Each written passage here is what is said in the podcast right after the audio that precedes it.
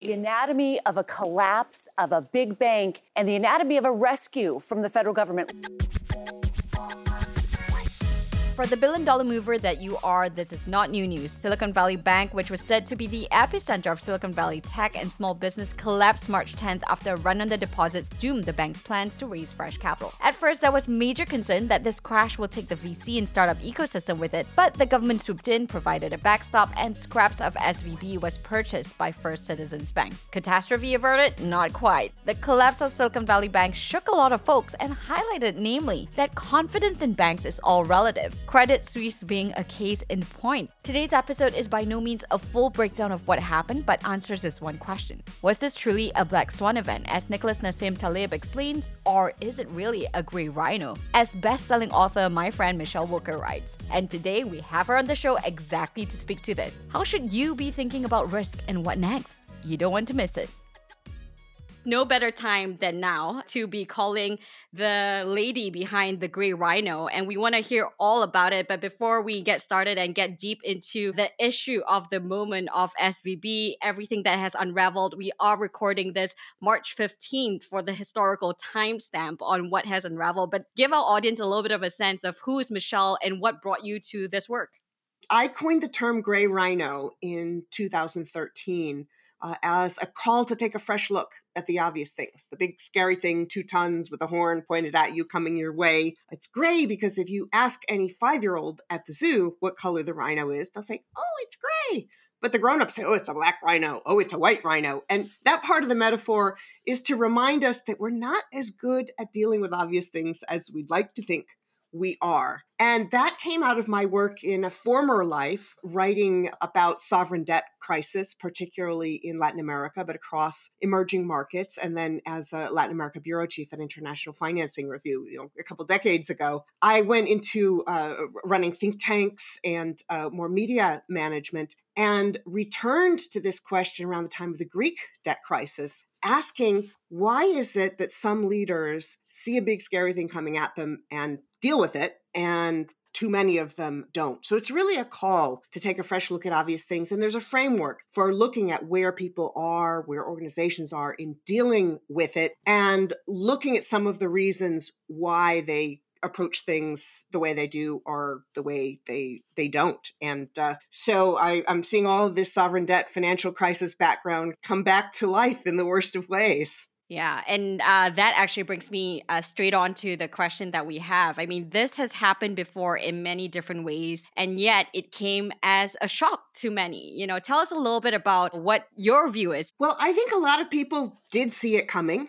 Not everyone did. We certainly we didn't know that exactly this was where we would start seeing things go crazy. Um, but with financial crisis and monetary cycles and financial market cycles, business cycles, uh, you just get something very obvious. Something goes up at some point, it's going to come down. And so, in that sense, we we all should have been paying attention to knowing that something was coming. We certainly have seen a lot of blame over having removed some of the bumper rails that we put in place after the 2008 financial crisis, uh, which of course happened because we had removed some of the bumper rails that we put in place after the Great Depression and the Great Crash. So that's one thing that, you know, when you learn a lesson from something and you put in some provisions to keep it from happening again, then maybe it's not a good idea to take those away when, when things seem like they're going really well. Uh, we've seen a lot of a lot of criticism of the bank management. Uh, you know, people were selling selling shares ahead of time, including immediately before uh, that the bank didn't have a chief risk officer for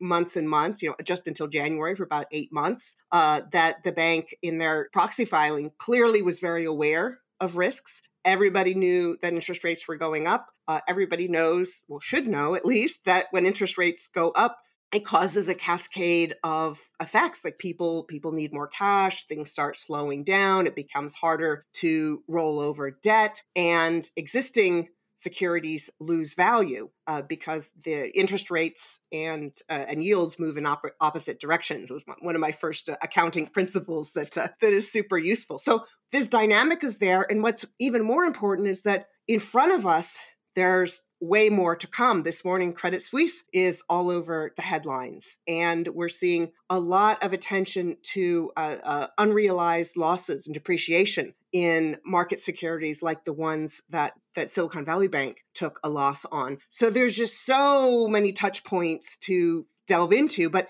it's really about monetary and financial cycles. And we knew that we saw a huge boom because of the pandemic, because of loose monetary policy, and we know that that has come to an end. And I think people have been a little slow to to really own up to what's happening. We we've been a lot of people have been in denial. I mean, as you talked a little bit about interest rate hikes there and everything that would have had the ripple on effect, you know, this should have been seen coming by the entire community, uh, let alone the, the bankers itself. Why do you think you know this unraveled in this way and what can you tell us about you know the behaviors uh, that switches on to the gray rhino uh, theory that you have here well a lot of traditional risk management is about identifying risks and checking the box that you identified the risk. And I always get questions about, you know, what are the gray rhinos in front of us? And I always have to say, look, it works best when you see them in front of you because every situation is different. You know, a gray rhino for one person might be something dangerous, and for someone else, it's an opportunity. But it's not just about spotting the risks, it's about responding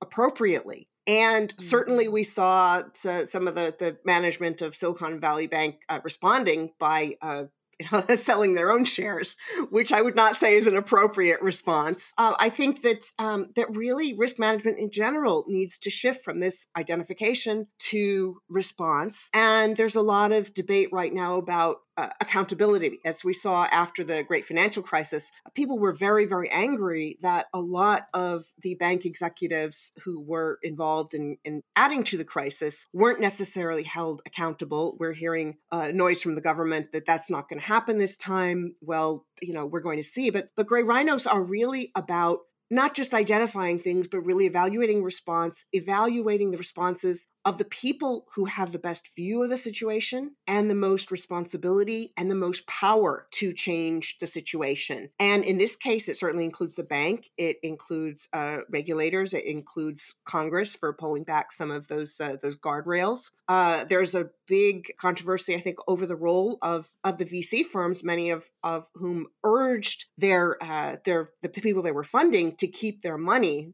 in the bank. So all these startups had their money there.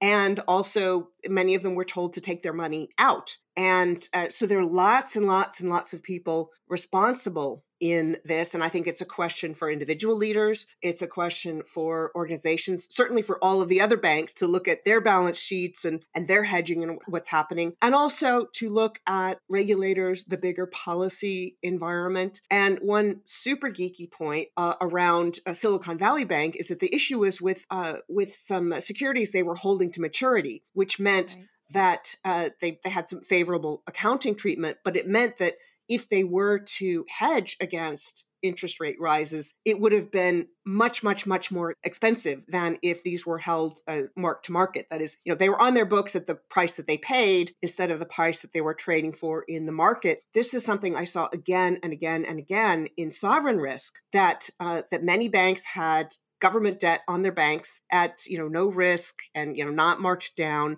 and that helped to prolong the reckoning with the crisis because it made it more expensive than it should have been to uh, you know to work out some of those debt problems it was truly a pretty remarkable week with three banks, right? From Silvergate, Silicon Valley Bank, uh, and now there are questions about the other quote unquote more regional banks and specialty banks. And yet, you know, what we're we're seeing with startups figuring out where to go, and you know, the first thought is maybe I should go to the big banks. It feels like you know we're we're playing another game where back in the day, if you remember the demise of Lehman and all that, people were getting their money out of the big banks, and now we're doing the opposite. What what is your thought? Process here as you're looking at how everyone is sort of uh, behaving? Well, this question of what's uh, too big to fail or not is uh, is quite interesting because there was some debate over whether Silicon Valley Bank itself was uh, a systemic risk or not, and we're starting to see that systemic risk can appear in places where maybe you didn't expect it. Uh, the other thing is about uh, Silvergate is that you know it's, it's a crypto issue, and people forget that uh, they were looking to put their money into Signature Bank, another crypto area.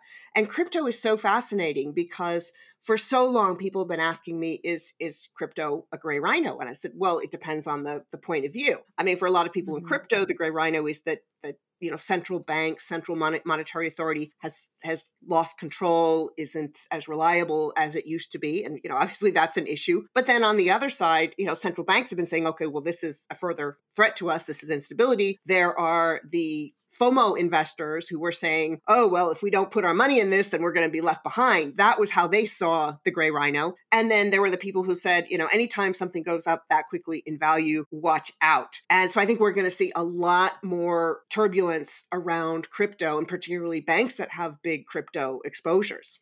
How do you think we can emerge from this? What I, I believe is, is fair enough to say is a crisis. Well, I think there are questions about diversification obviously and and there's there's lots of marketing theory around that you know have a clearly defined market and go after that in this case uh, it turned out to be a big problem for silicon valley bank uh, i think that in this case part of that problem was that you had some some big players who were directing uh, their partners there and directing their partners to to leave. So you have this sort of uh, uh, encourage herd mentality, and now you hear mm-hmm. that that some of those people told others to take their money out of the bank now might become you know, they might be part of a, a, consortium going in to buy the bank. And that raises all sorts of, of moral hazard and conflict of interest uh, questions. Uh, the other part that I don't think gets enough attention in this is that a lot of the people who did have their money there are startups uh, you know, I, I know some very, very hardworking startup founders who had their money there who were thinking, how am I going to pay payroll? And that, of course, mm-hmm. affects, you know, employees, affects the, the sort of scrimp and scrabble uh, startup founders, not the ones who are just drowning in money. And so there really is a domino effect, a ripple effect throughout the economy. And it raises questions about, you know, who bears the risks you hear about the uh, you know the socialization of losses and the privatization of uh, profit and I think we need a new conversation about that, particularly about uh, small, but smaller businesses who, yes, they can go to the SBA, and in some cases they've they've got some uh, lower interest rates, but in many cases it's much harder for smaller businesses who have huge social benefits and positive externalities to get funds, and then often the bigger, supposedly healthier institutions or investors can borrow for less, even though they pose a much bigger systemic risk. So we really need a bigger conversation about risk pricing, whether it goes to to you know, moral mm-hmm. hazard or to cost of credit, access to credit, to mark to market versus hold to maturity pricing. And a lot of the problems that we're seeing are because risks have been mispriced in the market. When you see now hold that thought. Finding a service solution that helps you keep customers happy can feel impossible, like trying to remember the name of that guy you literally just met at a networking event. HubSpot's all new Service Hub can help with their service solution part at least. It brings service and success together on one powerful platform with an AI powered help desk and chatbot to help you handle your frontline tickets so you can scale support and drive retention and revenue. We love the sound of those things. Visit hubspot.com/service to learn more huge monetary bubbles, you get people going and and you know chasing risk. They're big policy questions, they're big business strategy questions, and there's also the the creative destruction conversation that there are some organizations that are not going to make it and you need to direct funding to the ones that are more likely to succeed and it's usually in downturns like this when this happens and a lot of the people who get crushed are the the employees the, the smaller business owners and we need to look at the sort of safety nets that we have and the ways to make sure that uh, the profits are shared equally, but also that the losses are shared equitably. Uh, from each according to their ability and to each according to their need. So a lot to go go further there in, in the conversation on how this this can be implemented and, and you know what the risk mitigation um, tactics that we have to bring into play here. But before we go go to that, I do want to get your thoughts on uh, the gray rhino versus the black swan. Right, uh, in the last couple of years, actually, and I know you you've challenged the black swan theory in being implemented for the COVID nineteen uh, crisis as well. But tell us a little bit more more about, you know, how you view this and where the black swan comes into play and where gray rhino comes into play. Sure. Well, I think the thing I've challenged is really the the abuse of black swan theory. Uh, you know, the black swan was really created as a way to remind ourselves that the world is way more uncertain than we think. You know, the, the black swan is something that European explorers freaked out about because they thought only swans were white and they couldn't even imagine something black. And during the great financial crisis, policymakers, uh, portfolio managers who lost their clients' money, uh, all sorts of people said, Oh, black swan, nobody could have seen it coming. When in fact, I had an apartment on the Upper West Side in Manhattan that I bought in 2000. It had almost doubled in value by the time I sold it four years later. Because when something doubles in value in four years for no apparent reason other than super loose monetary policy, you know that something is is wrong. And there were lots of warnings. If you go back and do a you know Google Trends search, all sorts of things, there were many and many high level warnings. We didn't know exactly how it was going to turn out, uh, but I think that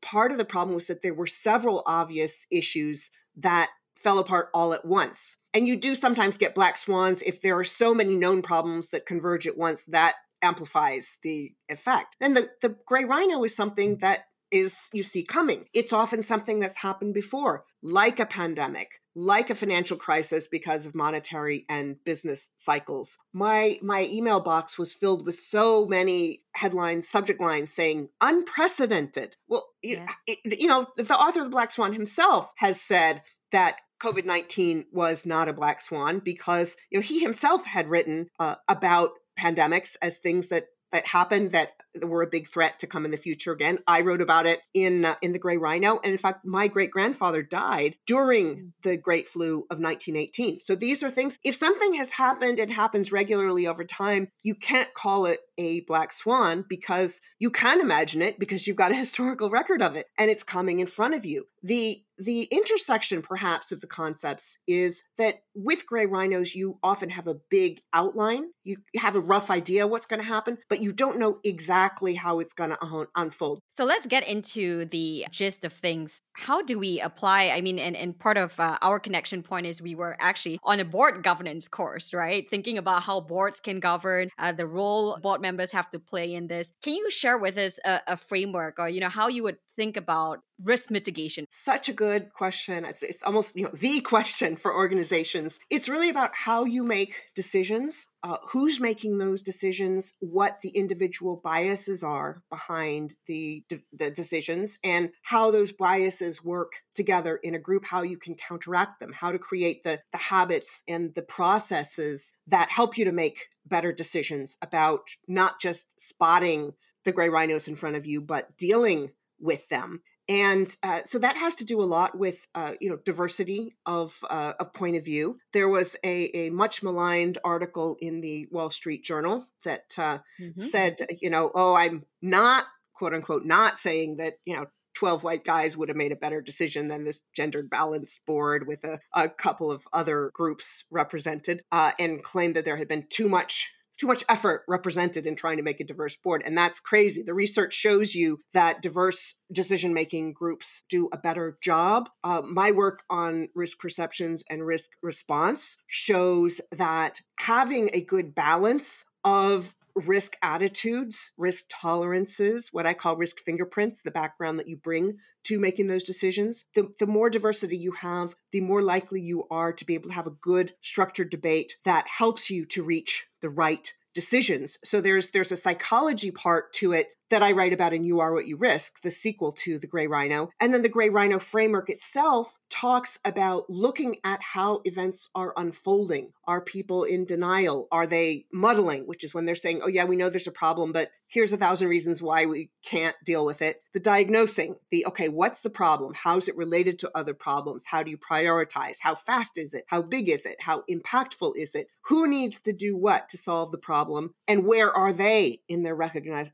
recognition and response cycle? There's panic, which is everyone's running around shouting, do something, do something, anything, just do something. And you're more likely to do something But unless you have the preparation, you know, like a firefighter does, you're also more likely to do the wrong thing. And then there's action, which involves not just doing the thing you've decided on, but tracking to see if it's having the results you want or if there are unintended consequences and tracking as you go along. So it's about analyzing the situation itself, but also what each person, each CEO, each board chair, each director brings to the situation, how likely they are to perhaps, you know, leap before they look, or how likely they are to say, okay, hey, let's all just take a few deep breaths here and let's consider this, let's consider that. It's really about the decision making structure and who's part of it and what options are available to you, which includes policy constraints like, you know, how expensive is it to hedge against certain risks or not? What are the moral hazard consequences if you get uh, rescued? A business person who is not trained in necessarily thinking about risk first, but business first, uh, would almost say, "Ah, oh, man, all these red tape put around me is going to just limit uh, innovation is going to limit you know the, the scale of which we can grow the business especially at a time that uh, what we call bold leadership courageous leadership and real scale is needed. How do we balance growth and risk at this time?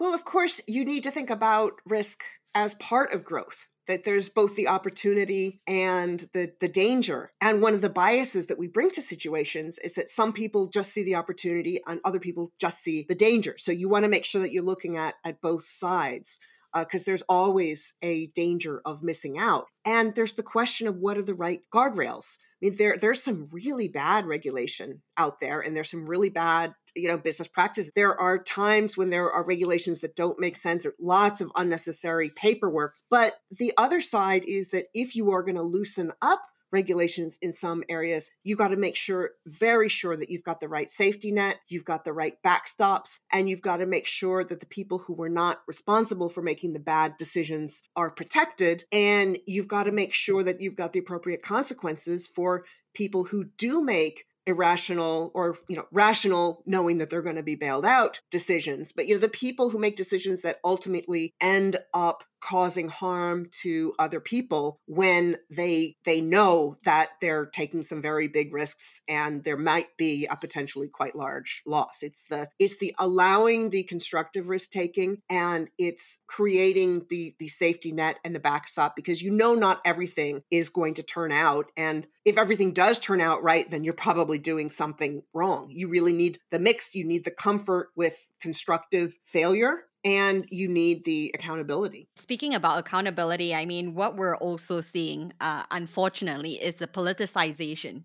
of the viewing of risk interestingly right? I mean uh, you turn on fox news you turn on cnn and cnbc there are different interpretations of what happened here and the government's role. How do you think this will play out Wow, I'm uh don't want to be a bummer. um, I'm not I'm not liking what I'm I'm seeing. I also saw a story this week that the most extreme and combative politicians get I forget if it was four times or eight times or some huge amount more media attention than everybody mm-hmm. else. So we're we're paying attention to the wrong things. Uh, another friend asked me, "Well, why why do you think there is such a battle against against companies that are taking into effect into uh, into account how well the companies they're investing in are dealing with environmental and social and governance risks. And you look and you follow the money, and it's it's often a, a fossil fuels case. It's also a case of a cynical politician saying, "Hey, I, I can rev people up to get them excited about this, so that they don't pay attention to the other stuff that we're doing that is not acceptable. It's a smoke and mirrors sort of situation. And the interesting part is uh, you'll you'll see lots of news stories about this too. Is that the uh, the people who are not taking into consideration uh, the the environmental, social, and governmental risk uh, environments of companies, they're actually losing out because the the investors who do use those screens which which are not perfect by any means but are in principle smart things to do you know those ESG funds are more likely to do better and that companies that do have good governance good risk architecture are more likely to outperform and particularly over the long term uh, because you know uh, the other number is 75 90% some huge majority of company value is actually in the, the long term assets and particularly in the intangible assets you know which includes the the reputation and the brand And so the companies that are paying attention to those things are going to do much better for investors over the long run. And companies that, for example, have bad, uh, bad social policies are much more likely to be uh, skewered in the press and on social media if they stumble, if they do one thing wrong. Uh, whereas the companies that have, that have got the better social reputations, environmental reputations, are more likely to be able to get past hiccup or a stumble because their clients and communities have more confidence in them. So these people who are attacking ESG are actually not doing themselves and their constituents any favors. They're, they're hurting them on so many levels. And it's kind of scary because more and more we're seeing how important it is, right? There's a, you know, there's this uh, almost a consensus now that tech and Washington D.C., you know, venture in Washington D.C. needs to really work hand in hand even more closely after what we've seen unfold here. And actually, uh, hat tip to Janet Yellen and the team that actually responded a lot quicker than you'd expect governments to respond often there's it's it's like a balloon you you push one side and the other side uh, pulls out is that yes there are risks in immediately uh, stepping in to make sure that this situation doesn't get worse very much like the risks of all the money that governments threw at economies because of the pandemic. Uh, and I, I think it was right. I think this really does have the potential to create a lot more uh, bank runs and a lot bigger financial crisis. But then the other part hasn't gotten enough uh, attention you know, for example, the, the you know quantitative quantitative easing and the super easy interest rates have meant that in many cases it's a better financial bet for a company to buy back their shares. It's a better bet for people to invest in secondary markets than to put money into the real economy, which you know, frankly, is what venture capital is doing. You know, by by helping to bring up new businesses, that's something that is quite important. And I don't think that that venture capital gets enough credit for it. Although the people who lionize venture capital also don't take them to task enough for the things that, that aren't done well. So I think it t- means taking a broader, more systemic approach to policies. Who benefits from this? Who's hurt? What are the potential unintended consequences? Precisely the point you brought up you know innovation is important especially at this time. The investments that has been made through venture capital has built a lot of the tools that has helped us in leaps and bounds. And yet of course uh, with the market sentiment there is lingering fear right that's building. What what would you say to the investors as they consider the risk as they consider what has just happened the chaos that has unfolded right now? Look at how you're responding, look at how other stakeholders are responding, and realize that responding appropriately is actually a, a benefit. I find too often that people are more afraid of being wrong in a group than they are of mm-hmm. being right alone. So have that conversation, be open, say things that you might be uncomfortable saying, that your colleagues might be uncomfortable hearing, and be brutally honest when you are looking at how you're responding and evaluating that, and make sure that you are adjusting appropriately. That when you see the gray rhino coming at you, you're not getting trampled, you're not just stepping out of the way, but you are looking at how you can benefit by contributing to solving the problem in front of you to, to really harness the strength of it uh, instead of getting trampled. Just on your point there on uh, being the lone wolf, right? One of the key issues that we see in venture is the loudest voice often uh, gets funded and that's the reason why um, you know even female founders those who are deemed to be underestimated don't get the lion's share of capital because they don't fit a pattern of success. Speaking right now to the funds the venture capital funds and the founders that are building systems within their organization uh, in this new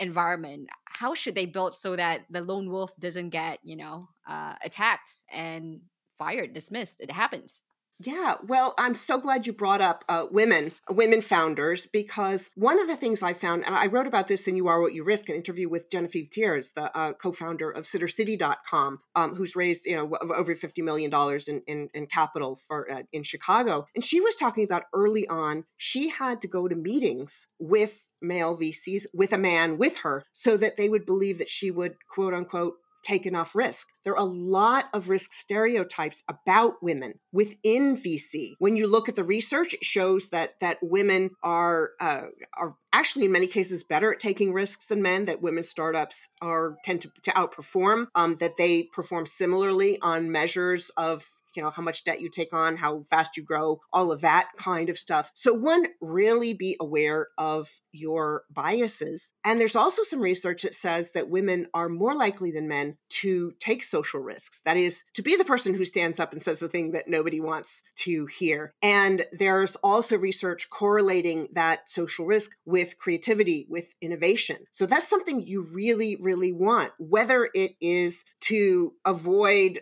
stepping over the cliff because you weren't paying attention or to climb up the mountain because you're the one who saw the opportunity at the top and nobody else did. And women are a hugely important part of of that system of of that equation. So, you know, if you're not investing in women, you are selling yourselves short. Absolutely. And and you know, we talk all about that. It is all the work that I do. Uh and yet I I just wonder, you know, as we're we're going down this uh, road a little bit, uh why are women deemed to be risk averse and uh not risk takers in the way that men are? Well, it's interesting. There's there's something called stereotype threat where people sort of absorb the things that people think around them. I've talked to so many hugely successful women who've taken so many risks in their careers and otherwise who come to say, "Oh, I'm really risk averse." I want to scream because it's not the case at all. It's in many cases there's conditioning that women are expected to describe themselves as risk averse even though it's not true. Also, risk averse, I actually hate using that word. I'm like, how about risk appropriate, risk astute, you know, risk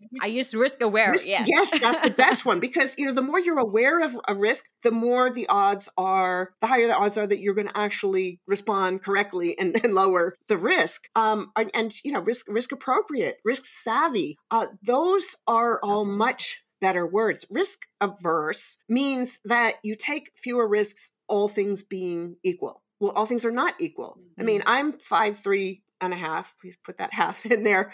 Walking down a dark alley at three in the morning is not the same risk as a, you know, six foot three inch guy who weighs uh, twice as much as I do walking down. In many cases, it's not the same risk. There's research that shows that uh, women who fail in a quote unquote gender atypical role are punished way more than men. And that m- women, in many cases, are punished for success, you know, they're called, you know, bossy or aggressive or whatever, uh, whereas men get praised. So it's not the same set of risks. In many cases, women face higher risks than men in the same situation. In many cases, they they make the same choices, even though to the outside, you know, uninformed person, they might think, oh, it's the same risk. So first, I think everybody needs to pay attention to that. And, you know, I, I, get frustrated when everyone puts it all on women's shoulders that they need to do this, that, or the other to bust stereotypes. But uh, but that said, in a in a workshop recently, a woman asked me, okay, well, what can I do to make sure, you know, if someone else is not ignoring these stereotypes, how can I make sure that they know? And it goes back to storytelling. You know, think about what are the biggest risks that you have taken? What are the risks that you've taken throughout your life? And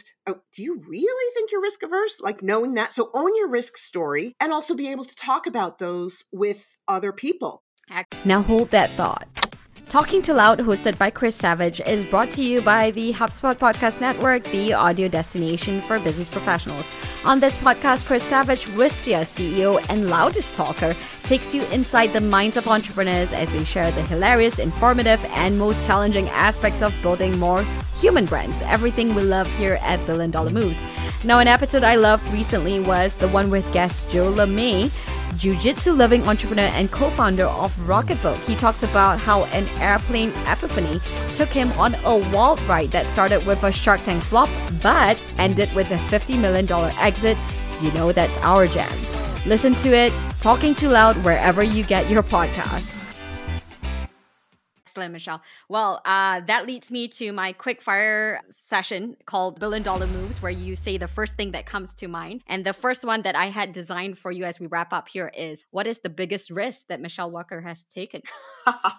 it was uh, it was a risk early in my career, right after graduate school, when I was an analyst uh, for uh, IFR on Latin America, and uh, had some health problems because I was just you know, working myself sick, literally. And I had to choose whether to stay there or whether to jump off into the great unknown and write my first book. Went to the Dominican Republic and, and Haiti and wrote my first uh, my first book. And in hindsight, I realized that the risk that I took was not the biggest risk in that situation, even though it looks like it to other people. The biggest risk was staying someplace where I wasn't fulfilling my potential and that I felt like I would just end up getting sick again. So I wouldn't have career or health.